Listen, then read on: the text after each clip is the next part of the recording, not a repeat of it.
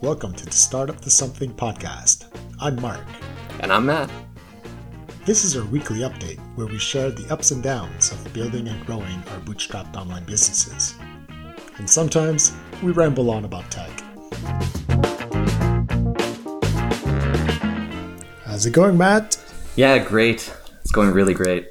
I took the full 4 days over Easter weekend, so Good Friday and Easter Monday, and I really needed it. Oh, yeah. I mean, we were blessed with amazing weather. Oh, man. It's just, yeah, every day the temperature goes up a little bit more. The days get a little bit longer. I just start to feel better. Oh, yeah. It's amazing. Yeah, man. So I concluded my Facebook ad campaign on Monday. So I decided to give Facebook a try because, you know, I've done Facebook ads a little bit in the past. It's amazing how much things have changed. They have changed a lot. I really just wanted to see if I could get in front of people and see, you know, is this a viable channel? It would be nice to get like a little win, pay a little bit of money to learn something about my audience, that kind of thing. So I ran the Facebook ads for 10 days and learned quite a lot. First of all, I really didn't want to do audience tracking through a pixel or anything like that. And I was really doubting the results of what the ad campaign would be without it. So as a first shot, I said, I'll include the pixel for now. And in next time I run a campaign like this, I'll put more effort into figuring out how to run something without so much client-side tracking. So I structured the landing pages for this in kind of like a two-step. The first one is a main landing page with the core copy on it. And then there's like a clear call to action. And that call to action takes you to another page that basically is a contact me form. You know, put your information in, hit contact. So the conversion event that I was looking for was landing on the contact me page. Because that at least tells me like, okay, well, you know, the first step of the funnel is you see the ad, you click, you come to the page, you like what you see, and then you click again. So took me a little while to get all that set up, but I figured it all out and I have it all working on Vercel and deployed and everything, so that looks good. And I let rip with the campaign. So my campaign, I split into 4 different ads, and I had a different flavor of each ad type, of the copy in each ad with different positioning. So I went with kind of 3 different positions, one being this problem is a headache for you and your client. Solve that problem. Another one was this is a concierge kind of service. Give your clients the red carpet. You know, make them feel cared for. And then the next piece of copy was an ad that I added to the ad set a little bit later. So it kind of in FBAR's world. What I realized was I actually am missing out on an interesting value prop. By white labeling my product, I realized that this is a way that, well, a lot of the feedback that I've been getting is people who aren't as versed in the industry are saying things like, well, aren't you eating into the accountant's ability to charge? Because right now they're saying like, well, I can help you with your FBARs and I can also charge for that time. So by offering a product like this, you're kind of removing that ability for them to charge their clients. Now, of the accountants I've spoken to, they don't really care about that because they see the FBAR portion of this as not a value-added service. They're just like, you know, we'll do it. We'll help you. Like, it's not that fun. It's really just a time waste. But I realized that this could actually be a means of creation, value creation for the accountants. So what I was thinking was, well, in the white label version, what I could do is say, you know, the client doesn't pay. They just sign up. They go through the flow and everything. And then the accountant bills whatever they want to the client for the use of this platform. So if they want to bill, say, $100 flat or $7 per account or whatever, or maybe they don't want to charge at all and they're just happy to provide the service, I can leave that in the hands of the accountant to decide. And then I realized like, oh, they could charge if they want to. And then I kind of unlock this new opportunity for accountants to make more money from their clients while also performing a better service. So one of the ads in my ad set harkened back to this of, you know, get paid while you get paid or, you know, that sort of thing. And then I have one more ad in the ad set. I've just remembered that's speed. It's very focused around getting FBARs done, finished, that sort of thing. And The ads that performed best were the latter two. Okay. Get paid while you get paid and speed. So in terms of total traffic, those two ads got the most clicks, but the leads came from... so I only got two leads. I learned a lot about running these Facebook ads. So I have a million knobs that I can turn now. But I realized that there's many ways of getting clients out of Facebook and onto your site. So for example, by redirecting somebody to my page, having them leave Facebook and wind up on my page now introduces another level of conversion between them taking an action to say, I would like to sign up. So it's possible that maybe the results would have been better if I had tried like a Facebook user submit form. That was the last campaign that I ran. You would click on the ad and it would show up a form, and that form would be auto-populated with your Facebook profile. Like, oh, your name and your phone number are already populated, and you just have to like click OK, basically. So it's really easy to submit the form. But if you don't like the way that that's shown or the way that Facebook conveys information, then maybe it won't have as good conversion rate as something else. Nowadays, you can do things like have lead magnets inside of Facebook and that sort of thing. Because I was having a conversation with a friend about AdWords, because I've been interested in also trying an AdWords campaign for FBARs, but he's running, my friend is running AdWords on... he's running an AdWords campaign and a Facebook campaign, and he's finding that his Facebook campaign is performing much better.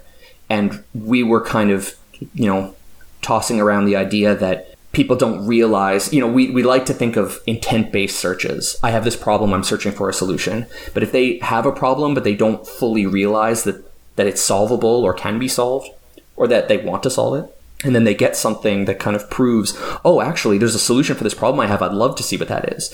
Like, it's really interesting to see how different problems react in different ways, or yeah. I guess that's put weirdly, but yeah, like how people choose to take action. So all that to say, you know, I didn't generate many leads. It's interesting to see which ads were engaged with more, and I'm going to use that going forward with some of the plans I have for direct outreach that are going forward. So I'll come to that in a little bit, but yeah, so learned a lot about... Well, just to recap, like you had four different ads, mm-hmm. and they led to four different landing pages? No, they all led to... Oh, that's a good point. Yeah, they all led to the same landing page. Okay. So do you know... Because you said most of your leads came from the last two campaigns, yeah. The ones about white labeling or about being faster. Yeah, yeah. But those didn't convert as well as the other two? Yeah, they didn't. Once they reached the landing page, none of them like signed up for more information. None of them clicked the call to action, which is a great point, because that means the ad that they saw inside of Facebook did not align with the landing page that they were taken to. That's a great point. Right. I didn't think about that. The landing page was focused on speed, which is interesting because the one of the ads that got the most engagement was around speed. Okay. As a value prop, but they chose to not take action. This is, yeah, like I got a new appreciation for a lot of the...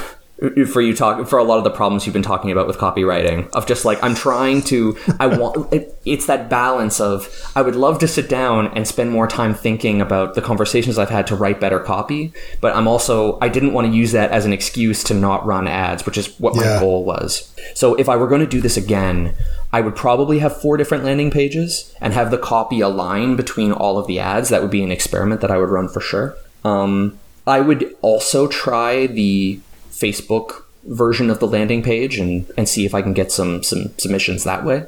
The next big one was audience, trying to figure out if you're getting in front of the right people. That one was also tricky. You spend a lot of time defining your audience, which is harder than you think. Of just like, it's one thing if they say, oh, I like this page or I like this page, but with this, it's a little less clear because it's more like, okay, well, maybe it has more to do with education or membership to the CPA organization. So trying to figure out how can I add this certification or something like that to my audience? And then are there negative keywords that, or negative traits that I can match on to make sure that I'm only getting to the right place? And Facebook does this very funny thing because they have this option or something called audience expansion. So it's really funny because you plug in all of your stuff. Like, I spent hours going through the options and Googling more about accountants and looking at accountants I know and trying to figure out, like, okay, what can I put? And then it shows me my reach. And I kind of think, like, all right, well, I can go to the website of the Chartered Professional Accountants in Canada and say, how many members do you have? And then say, well, how many of those members do I think are on Facebook? And then I can kind of think, like, am I hitting the reach? Because Facebook at least attempts to tell you what your reach is. And I was reaching a few thousand, and I thought, okay, there's like, how many people do we have in Canada? 32 million? It's like, there's probably more accountants than that. So you take a look at, like, audience expansion, and you click that, and then Facebook says, great, we've expanded your reach to like 40 million people.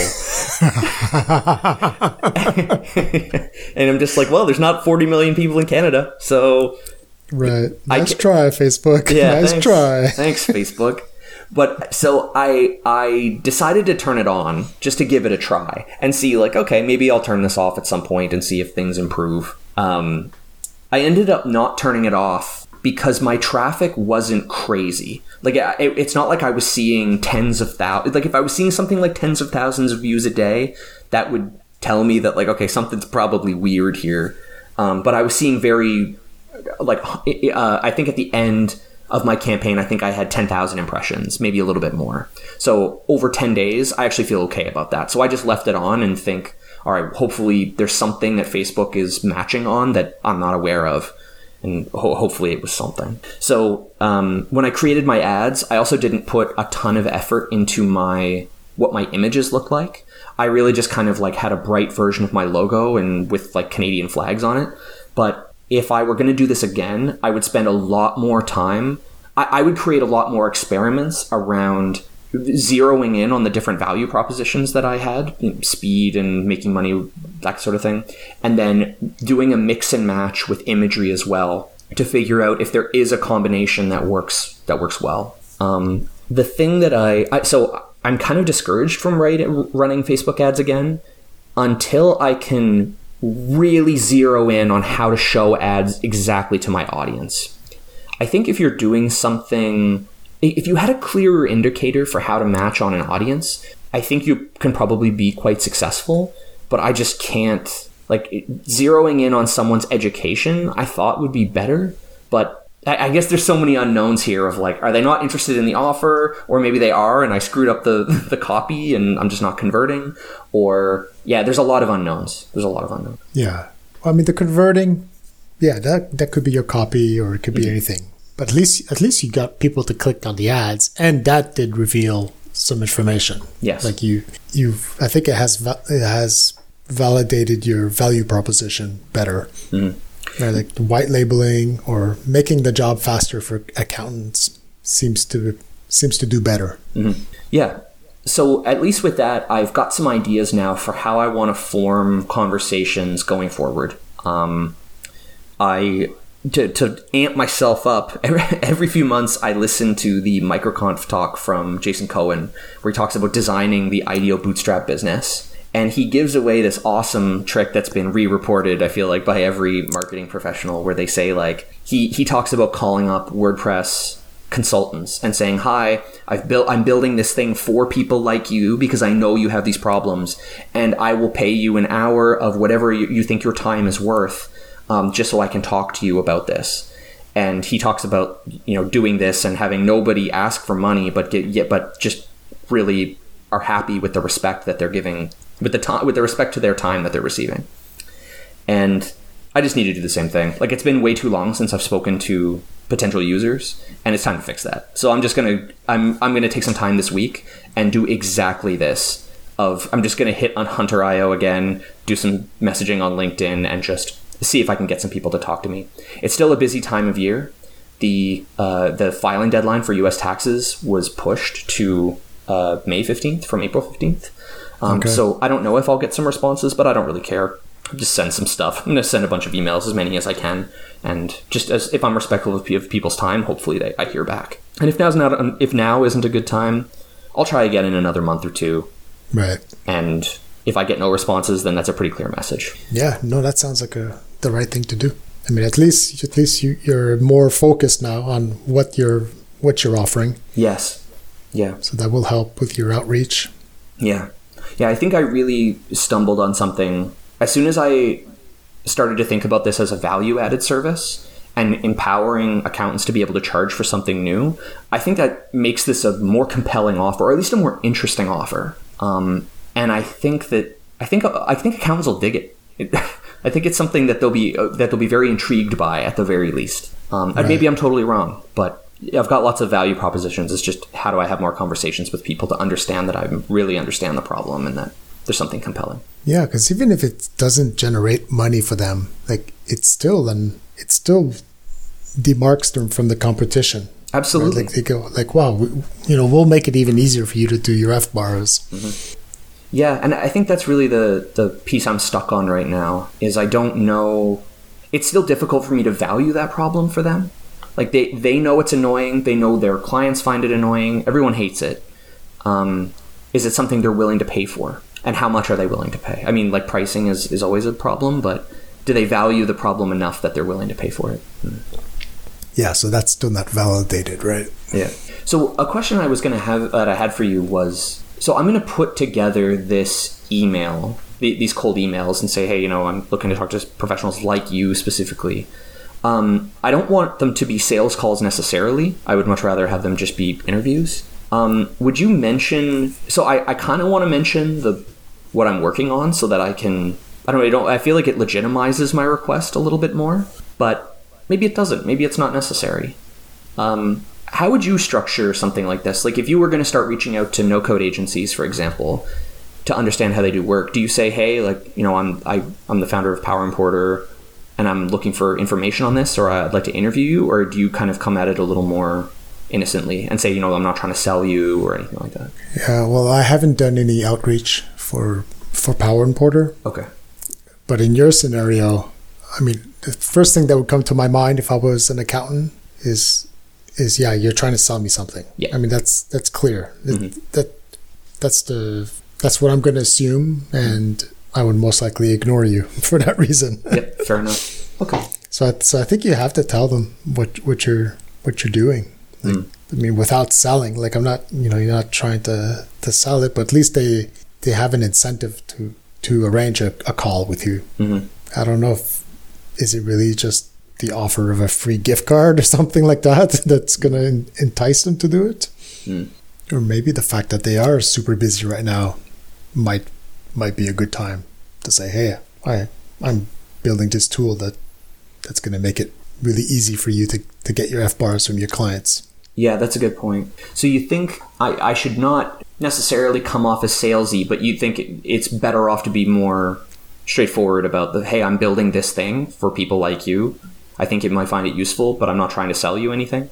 Or I don't know, like, I don't want to structure it like a sales call, because I agree. I think it's, well, at this point, I value the conversation more than I value the sale. I think that's a fair statement. And I feel like saying that maybe I can be less or more ambiguous and saying, hey, I'm really looking at the FBAR space and I'm curious how you handle it. And maybe this is a test. Everything is a test. I just send a bunch of emails with one approach of, I'm more ambiguous about the way I handle of what I'm doing, but I'm more interested in them and their time versus more explicit about what I'm doing. And maybe I come off a little more salesy, but at least I say, hey, I'm not trying to sell you anything. Yeah, those are all good questions. I just got to try it, I guess. Yeah, like, first, I mean, I'm thinking they're busy. They're probably waiting right now for people's FBARs. Yeah. So if you were reaching out, hey, I'm building something for people like you, and I'm willing to pay for your time, maybe that would work. But if they're really busy, maybe not, right? Mm-hmm. Like, really, do I want an extra $100? Like, all my time is already booked. Yeah. I think the answer to that is just, If that's the problem, like, I'm busy, do I really want this money? I don't think I'll ever be able to answer that question, because I'm sure some people are probably opportunistic and they'll say, hey, it's an hour, I'll do it over my lunch break, or, oh, I'll schedule it in the evening and I'll meet with him for an hour and that'll be it. True. So like, how much are you willing to pay them? Like, yeah, I mean, you're just bluffing. Well, no, I'm not bluffing. Like, the way I'm planning on doing this, because when Jason Cohen did it, he was like, none of them ended up charging me. So I don't know if it's just the conversation was that valuable or whatever, but I'm going to book it in waves. I'm going to try a few people and see if I get some responses. I'm going to slowly start and see if people actually do invoice me. And if they do, hey, that's fine. I said I would pay. So here I am. I'm paying you. Okay. But I just take really rigorous notes and figure out how to take that and tweak my copy or use that to help outreach. Because, yeah, if you're willing to pay for their time, maybe would you be able to offer your service for free for, I don't know, for so many clients? Like, here, I built this thing. I need some beta testers, So, like, if you would be willing to try it with some of your clients, I'd be willing to offer it for free for your, in exchange for your time and your feedback. Mm. Yeah. So they see the value in that. Oh, this will allow me to get my effing F bars from my clients. Mm. Oh, that's interesting. Yeah, because one of the things I realized, so I was rereading the Mom Test recently, and one of the things he talks about in that book is there's like a sanctity of a user interview call that you never want to, not always never, but you want to be very, very careful by taking this thing and then trying to turn it into a sales thing after. Because he's just like, it violates this weird the relationship between you and the person you're interviewing. And he was like, I've only ever done it a few times where somebody is just, they're complaining vehemently about this one problem they're having. And he was like, look, I know we said this isn't a sales thing and I want you to say no, whatever, but there is a thing over here that you might be interested in. Maybe I can follow you up about it. Or he very gracefully brushes the fact that there is a beta that these people might be interested in being a part of. So it would be interesting actually to make that free or to have some part of that be covered by my product. Yeah. I mean, I like the Mom Tests, but I think it usually applies to before you've actually built the product. That's true. Right. It's mostly like, it's really about problem discovery and talking to potential customers. Mm-hmm. And then I agree. Yeah, you don't want to be selling. Like, but in this case, you have something that you could offer them for free for, I don't know, for 10 customers. So it's like, I just need some beta testers. This would help you get your F-bars quickly, and it would allow me to debug it and make sure that it's working and ready for next year's tax season. Yeah. And yeah, then you don't try to sell them. But, after they've had their first 5 free clients or 10, whatever the offer is, if they like it, they'll most likely contact you, say, I want 10 more. Well, I don't know if those numbers are realistic at all. Like, yeah, but I see where you're going with this. Like, they got the free one, they got to try it, and like, wow, this worked. I got my F-bars quickly. And yeah, and then by themselves, they'll discover, like, if they're curious, they'll go look at the landing pages, they'll read the fact, they'll realize, yeah, this, I could white label this, and at least for next year, or maybe even for this year, they saw how well it worked for the X free clients, and now they're willing to pay for the rest. Yeah, that's a good point.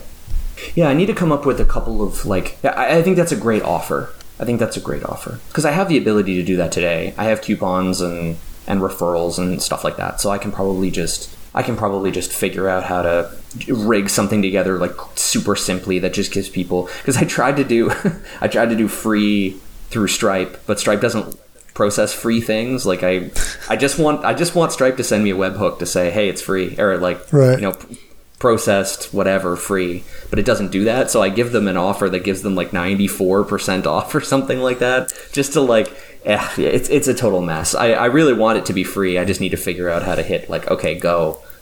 You can't set a 100% off coupon? No, you can't. Oh. Yeah, it's very annoying. Yeah, that is annoying.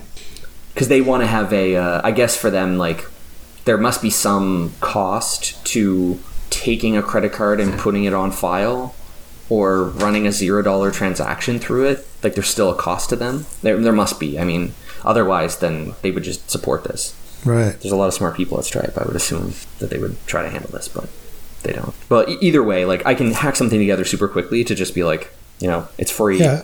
But I mean, even that might be enticing enough. Like, I can give you 95% off. Like, it's practically free, but I mean, it's just enough that they actually have to pull out their credit card. Yep. That would be interesting. Yeah, I was kind of justifying that to myself. Just like, oh, yeah, I mean, you know, it shows that people value this enough to pay for it. Yeah, that's it. Yeah, like, I'm willing to run it at a deficit in exchange for your feedback. Yeah. So, yeah, I'm putting together these, you know, I'm now that I've run the Facebook ads, it's given me a little bit more confidence of just, you know, people clicked on it. People clicked. Yeah. I don't know who they are, but they clicked. So that's the first victory. Exactly. Yeah. So I'm at this point, it's like, all right, cool. Like, you know, I've been spending way too much time not talking to people. So I need to get back in there and just talk to as many people as I can. And I think this will work. And I agree, having an offer or something that I can give them, especially if they're excited about it, would be fantastic. I think what I'll start doing is I'll start reaching out to people while I build in this free piece so that it doesn't, like, there's no reason that I can't do both at the same time. Yeah. So I'll start reaching out to people. I'll build in more of a free hook or figure out how to make that work. And then I'll include that as part of my offer to them, to all the excited people that I'm going to meet that finally have somebody to handle FBARs for them. So yeah, that was really fun this past weekend to really watch the numbers go up and understand, okay, you know, how much money am I spending? How many clicks am I getting? How can I change things? What did I do well? What did I not do well? Because, yeah, I think my big takeaway, at least for marketing like this, is steps to conversion. Like, it's funny to see that funnel narrow, to feel it viscerally. Of every time you make somebody click on something, a few less people click. And it's just like, oh, yeah, right. I forgot that this is what a funnel is. Yeah. Oh, well, I mean, that's good news. Yeah. Like, you know, like, it sounds weird to be excited about having given Facebook some money, but it's, you know, you actually got some feedback from it. Totally. It's like, you actually, now you know which messaging seems to work better. Now most likely your landing page needs improving. Yeah. Yeah. But now you said you installed the pixel, right? So you can retarget them now? Yes, I can retarget. I don't feel good about doing that. I don't know. I don't, like, to be honest, like, I Googled something about, I had to Google something around the MCATs. My brother is a doctor, and I was Googling the test and looking around, and I clicked on a site post-Google. And now now the MCATs are following me everywhere. I can't watch YouTube anymore because I just get MCAT ads everywhere. And I just think, like, guys, you're wasting your money. Stop. I'm not, like, I'm 33. Like, I'm not going to med school. Like, go away. And I just think, like, oh man, I don't want to do this to people. Like, yeah. My messaging wasn't clear enough to begin with. I don't know that I necessarily want to retarget them. But you're right, I could. I could do this. Which gave me a ton of, like, I had all sorts of gray hat ideas about how to attract people. Like, because if your interest is just building a pixel, it would be very interesting to go to, like, a Facebook group of people that you know are there and share a bunch of memes and get people to click on the memes and, like, come to your site in order to view them and be like, gotcha. now you're in my pixel audience, and I can just create copy audiences and that sort of thing. I'm just like, oh God. I mean, granted, then you're getting people who click on memes, but if your meme game is strong, we're in the right group. Yeah. Then you'll find very valuable people. Oh, there must be so many good accountant memes. Oh, for sure. I surfed a few accountant subreddits, and their memes are hilariously niche. a lot of Finding Nemo memes. Really? Yeah. I wish I could regurgitate them to you, but I don't understand them, so I don't remember them. It's like, oh, you should have thought about this form. Have you filled in this form? And then Nemo with big eyes or something like that. Just I don't get it. That's hilarious. All these subcultures. Yeah. Well, it's so funny because it's we look at all the programming subreddits and stuff. It's just all these memes, and we look at them that's hilarious, right? And my wife is a statistician, and it's oh, look at this funny stats meme, and it's you guys are nerds. This is ridiculous. Yeah, so all in all, I'm really happy with how it came out. I think in total, I spent $150 or something like that. And I feel good about the number of clicks that I got, because I think I got 100 people or something like that actually clicked the ad and came to my page. Wow, that's not expensive. Yeah, no, I don't think so at all. And I think what's even more valuable is it's really cool when one ad just does better than all the others. Because you're right. Either, all things being equal, Facebook is showing all the ads equally, and something was vibing with that audience, which is a cool data point at the very least. Well, Facebook must tell you how many times it displayed each one. Yeah. Yeah. Right. I guess the problem is similarity between people that see it. Right. Okay. Yeah. I wish I could try Facebook. Yeah, right. Because as soon as we got off the podcast before, when you mentioned that you weren't able to target Webflow, people who like Webflow and that sort of thing, I immediately went into Facebook and tried to take a look at the audience of how can I put things together. And I really thought, maybe you could before, or I don't know why I had this idea, but I thought that you could target people based on group, group membership, but you definitely can't. Okay. So if you want to target people in a group, you would need to do the gray hat stuff I was talking about, getting them to click on something outside of Facebook. But yeah. Yeah, but when I tried it, I could target people who like a page. Yes, that you can do, but not membership to a specific group. Right. But I tried to target people who liked Webflow, and I could not. Still don't understand that. That's so weird. I was building my audience, and I was just I don't get how this has happened. I wonder if they pay. I bet you there's some crazy stuff under there. You can pay to be untargeted. Yeah, that would be weird. Why would you pay for that? Well, I'm just thinking, when you mentioned that you can pay on YouTube, you can pay to get in front of a specific video. As soon as you told me that, I was like, everything's off the table. Because you can... that's broken. Because you can literally just piggyback on content that other people are making. Because, there's a bunch of accountants out there who create content that are just oh yeah, I'm creating content and I'm putting it out on YouTube and Facebook and that sort of thing. And it's awesome. I'm going to pick you and I'm going to put FBAR ads in front of all of your videos because you're doing all the work of going out and getting the audience. I'm just piggybacking off of it, which something seems wrong about that, but that's such a sick opportunity. Why? I don't even have to do distribution anymore. I just, the platforms find the people and I just get in front of them. It's easy. But it's, I hear, as soon as I hear that, I'm like, oh God, if you can pay to get in front of those people, I bet you can, as those people, you can pay to have people not get in front of you. That wouldn't surprise me at all. That's true that, because I've run AdSense on a few websites and you can block advertisers. Mm. You can say, I don't want this advertiser to show up on my website. Hmm. Yeah, maybe you can, but I don't see how Webflow would have blocked me. Yeah. I'm no one. When you were creating your ads, were you doing it under a business account or under you personally? Yeah, a business account. Okay. It's possible maybe the account was too new. I did see I had some restrictions because my account was too new. Oh, really? I couldn't upload a list of customers. Oh, okay. Yeah, so your account had to be a certain age or having spent a certain amount of money before you could do that. Okay. Maybe I didn't see those things because my account is quite old because I ran ads a few years ago. I might have the ability, but I have no idea. Interesting. Yeah, I have another account. I could try it with that one. That one's old, and I did run some ads with it decades ago.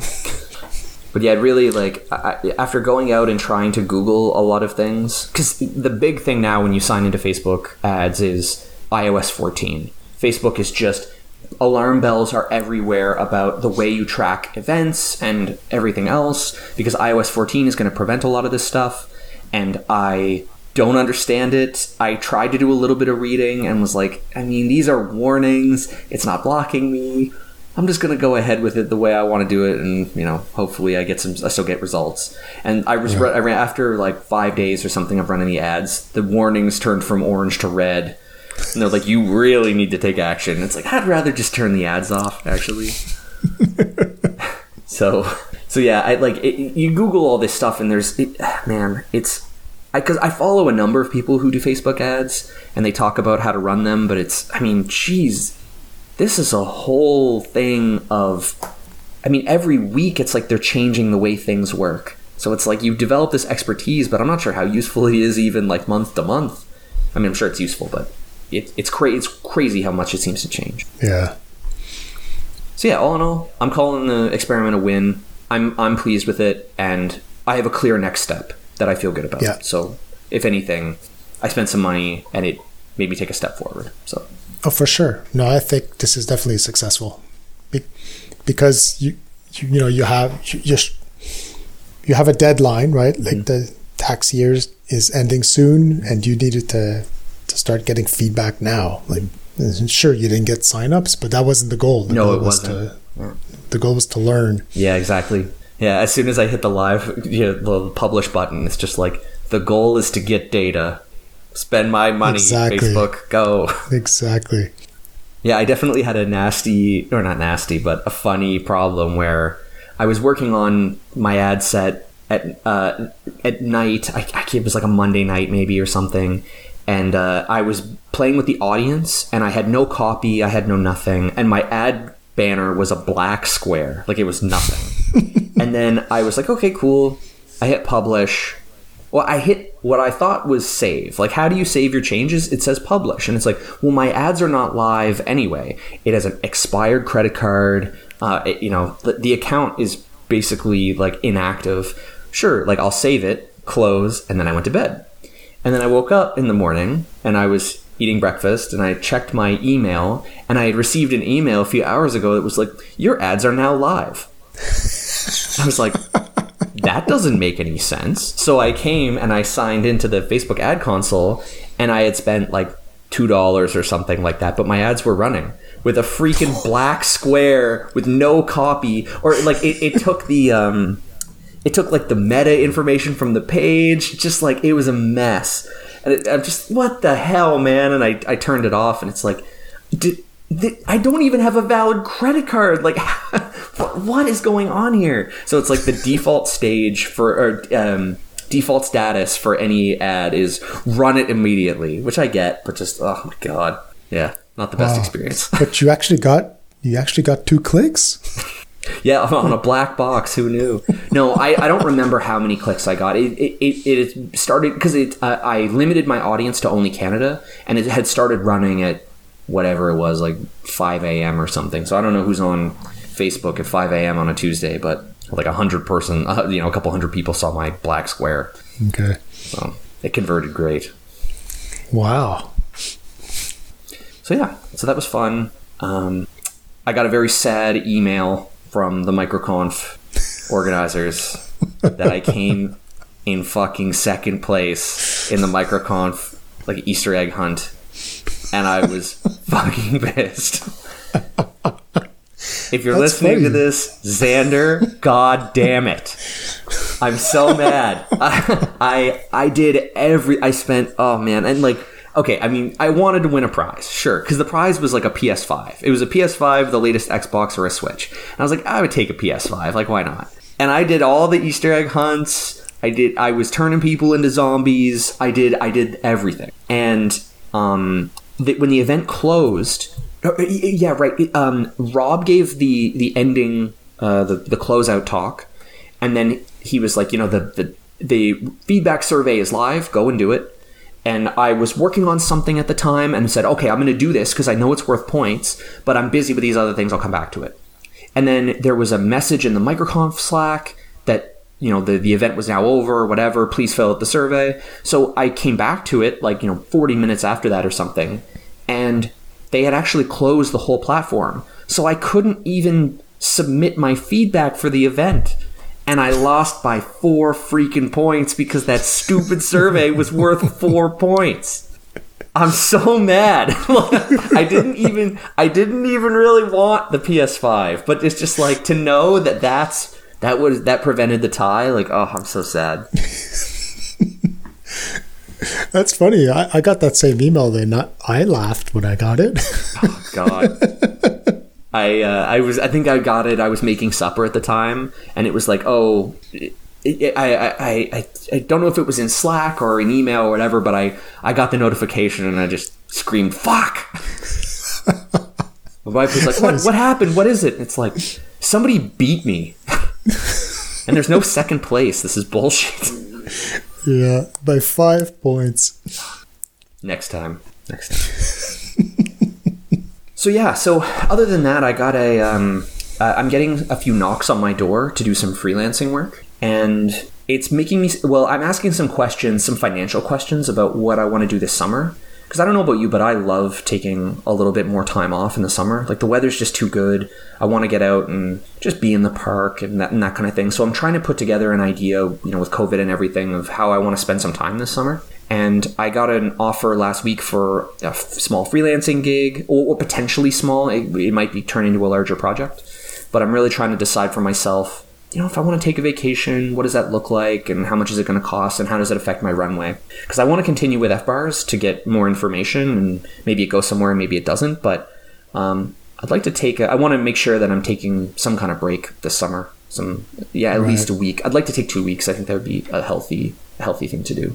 Oh, for sure. No, I thought you were like talking about months. Oh, no. I mean, that'd be great, yeah. But no. Of course, you have to take 2 weeks. Yeah.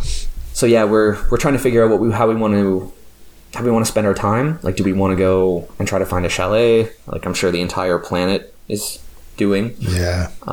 Or what the summer looks like for us. So. Yeah, have you thought about that at all? Like, I know it's hard to make plans because it's not clear where the vaccine and stuff are going, but... Yeah, we've reserved a few camping trips already. Like, I think on one place we had to reserve in February. It's crazy. Oh, God. So we got a few places. So those are the only concrete plans we have. Okay. And otherwise, I think we're just going to wing it. Okay. Try to do day trips here and there or maybe some last-minute... camping if a place has like cancellations. Mm-hmm. Okay. But yeah, I like camping during the summer. Yeah. Oh man, I haven't camped in a while. I used to camp every weekend. My parents were big campers, and the problem now is when I moved to the city, I had no place to store anything. So right. Like I don't have room to put it. I'm gonna have to suspend a tent from the ceiling. Like I just have no place to put anything. So, but I'd love to do a little more camping. I think that'd be really, really nice. Being in nature is so rejuvenating. Yeah, exactly. I mean, I find it so relaxing. Like after camping trips, I'm zen. Yeah. So yeah, we're just trying to put our heads together for the summer and understand what's happening. I think it might be interesting to do a little bit of freelancing just to make a couple bucks. But I should be getting paid from my consulting clients in the next while. So that'll be a nice influx of money, which will be great. But I'm really interested in, you and I have talked about it a little bit. I'm really interested in remote work. Let's say FBAR crashes and burns. I would love to spend more time in the remote work community and understand, what enterprises do now that we're doing so much distributed work. What are companies paying for? What are the types of problems they're interested in? Yeah, things like that. Like I was chatting with Brian Rhea at MicroConf, and he wrote an application called Headlamp. And, it was interesting to hear his take on what's working and what's not with his product. And just, yeah, so many people are working remotely now. I just want to dig in a little bit more in there and do more reading and some writing around it, that sort of thing. Okay. But, so yeah, I feel like maybe doing a little bit of freelancing might be a useful reintroduction into remote work. But, right. Yeah, I don't know.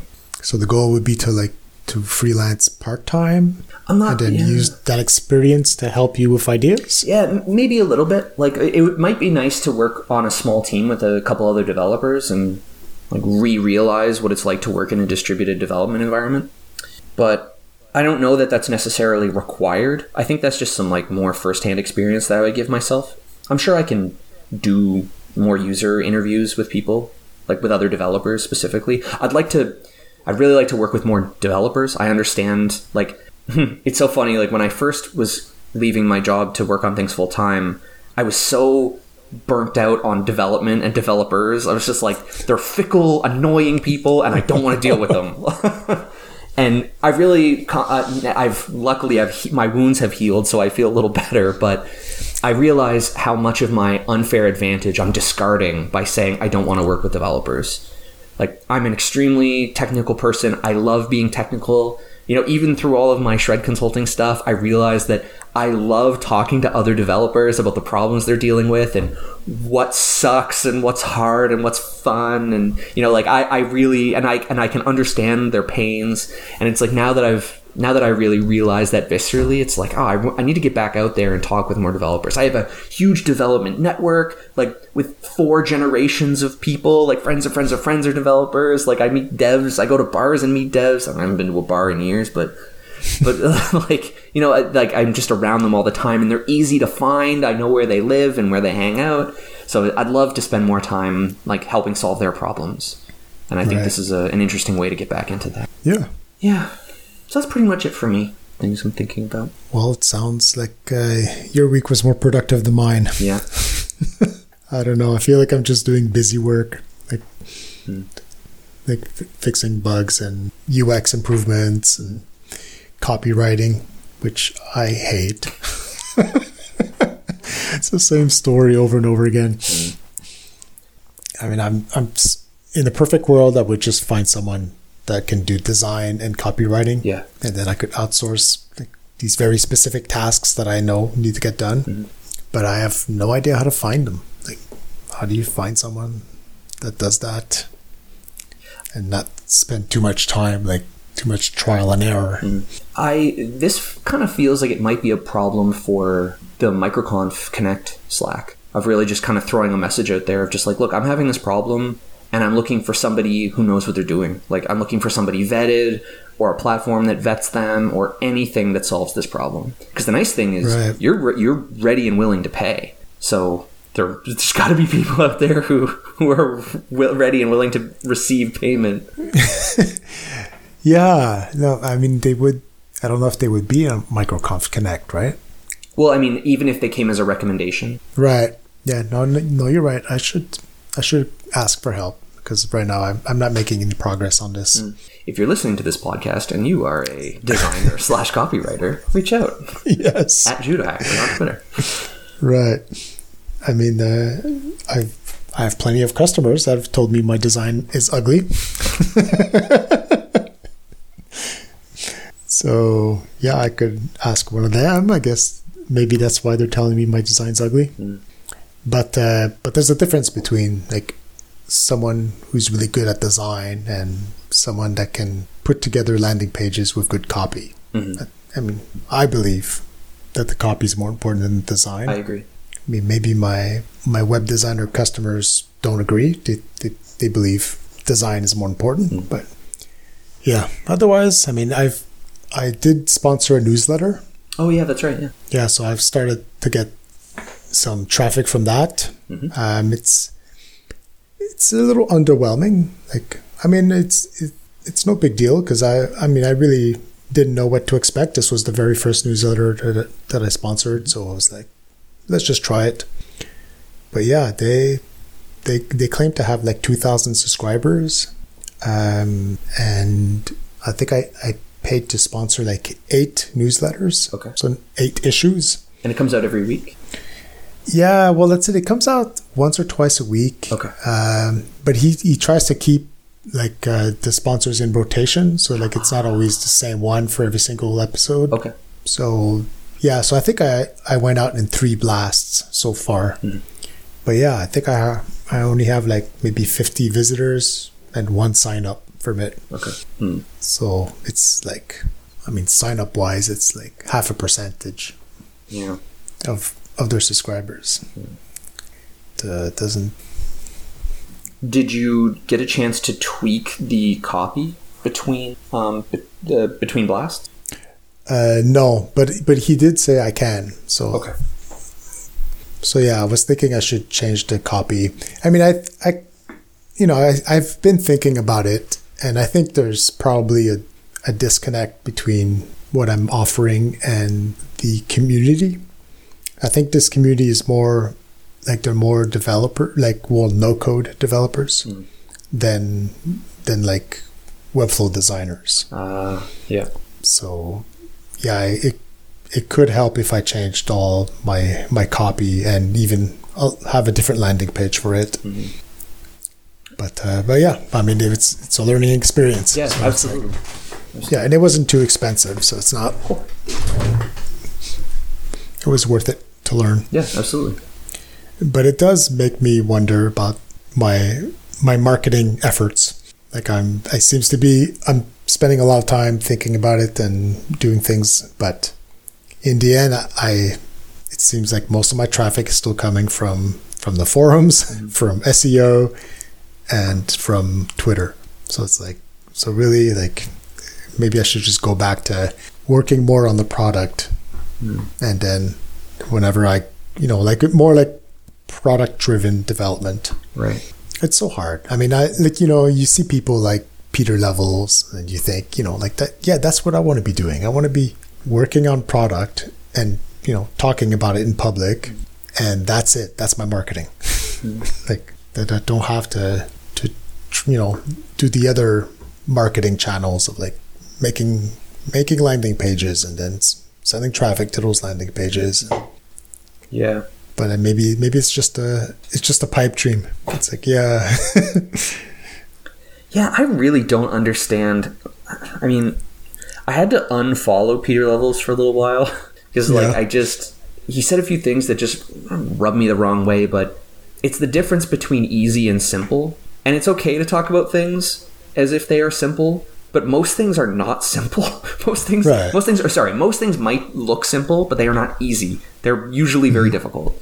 And I think I was having a couple rough weeks, and Peter Levels was like, it's so simple. And it's just like, how about you die in a fire? Like, this is really, really hard, man. Respect my emotions.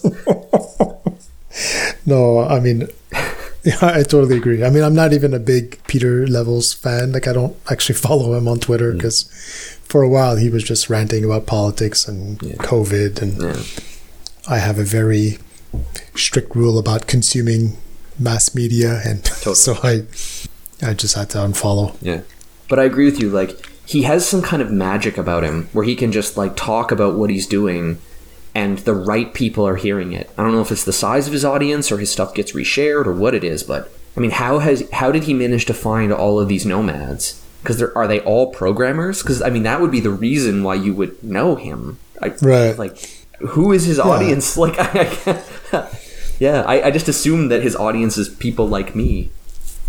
But I mean, he was, like he was early. Mm-hmm. Like he was, one of the first very niche websites for remote workers and digital nomads. Like he was early. So like that definitely helps. Yeah. At this point, I mean, yeah, that's the advantage of being early. And I guess too, part of it, like he started a community of nomads, and I know that he's talked about talking to them before, like tapping that community to say like, oh, what do you think about X and Y and this feature I'm going to add and that sort of thing. Yeah. So I'm not saying like that the way he does it is the way to do it. Mm-hmm. I mean, I think you do have to do marketing at the beginning and talking to customers. And every single product that I've made that has failed is because I didn't do those things. I didn't talk to customers, and I didn't try to do any marketing. Yeah, I just assumed the product will speak for itself, and people will spread it word of mouth, and gold just pours out of the screen. And yes, exactly. So yeah, so I know I have to do some. But I just feel like now, like I've done a lot, and I really don't have much to show for it. So it feels like, maybe I need to flip again, like 80% work on the product and just 20% on marketing. I was just going to say, maybe you should take a couple weeks and just do some dev. recharge your batteries on something you really enjoy. Exactly. That's it. That's what I'm thinking about. Like for an example, I have this idea for a new workflow. So I haven't talked to anybody about it specifically, but in my like 20 interviews that I've done in the past, like it has come up a few times, and I never really explored it more. But so like last week there was one point where it was just bugging me so much. Like I want to know if this is possible. Like can I hack this together? So I just spent a few hours doing what I love, like just hacking at it, like trying to see if this would work.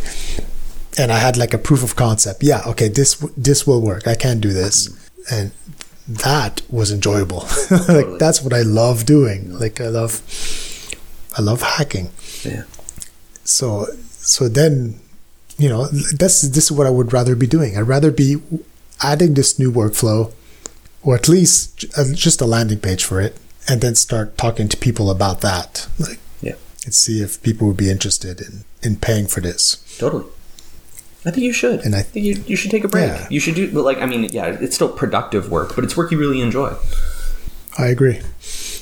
It seems like, and it seems like, the marketing that I have now, or at least the growth that I have now is on autopilot. Like it's people coming in from the forums and from SEO. And so I'd rather be working on product. And as long as I'm doing it in public, I have stuff to tweet about. Mm-hmm. So that continues to drive Twitter traffic. And it will help SEO and gives me more things to share in the forums when I encounter someone that's experiencing that problem. Yeah. It seems to be more of what's working. Yeah. Well, I think they people talk about you want to double down on the things that work, and you're still looking for more things that work, because like you say, like the forums and the community are working, so that's great. Like don't stop doing it, but you're exploring other things, and like maybe this particular email sponsorship didn't work great. There's lots of reasons why that could be. But it's exhausting to do it. I don't super enjoy it, and it's not yielding very good results. Yeah. I could see how that could yield some frustration. When you put it that way, yeah, it's true.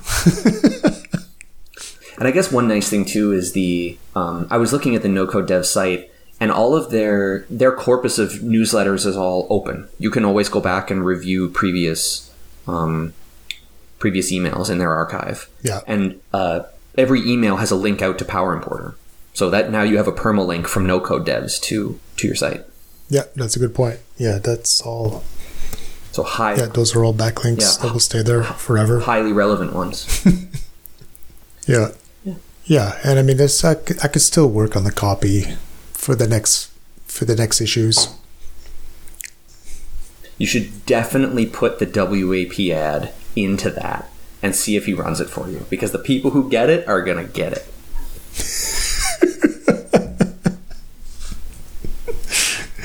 Yeah. If you don't know what I'm talking about, go to Mark's WAP. Go to Mark's Twitter. I think it's clever. I think it's a clever bit of marketing, and I think you should do it. Take chances. Cool. That's it for me. I don't know if you have anything else. No, that's about it for myself. Great. I'll catch up next week. Yep. Sounds good, man. All right, take it easy. You too.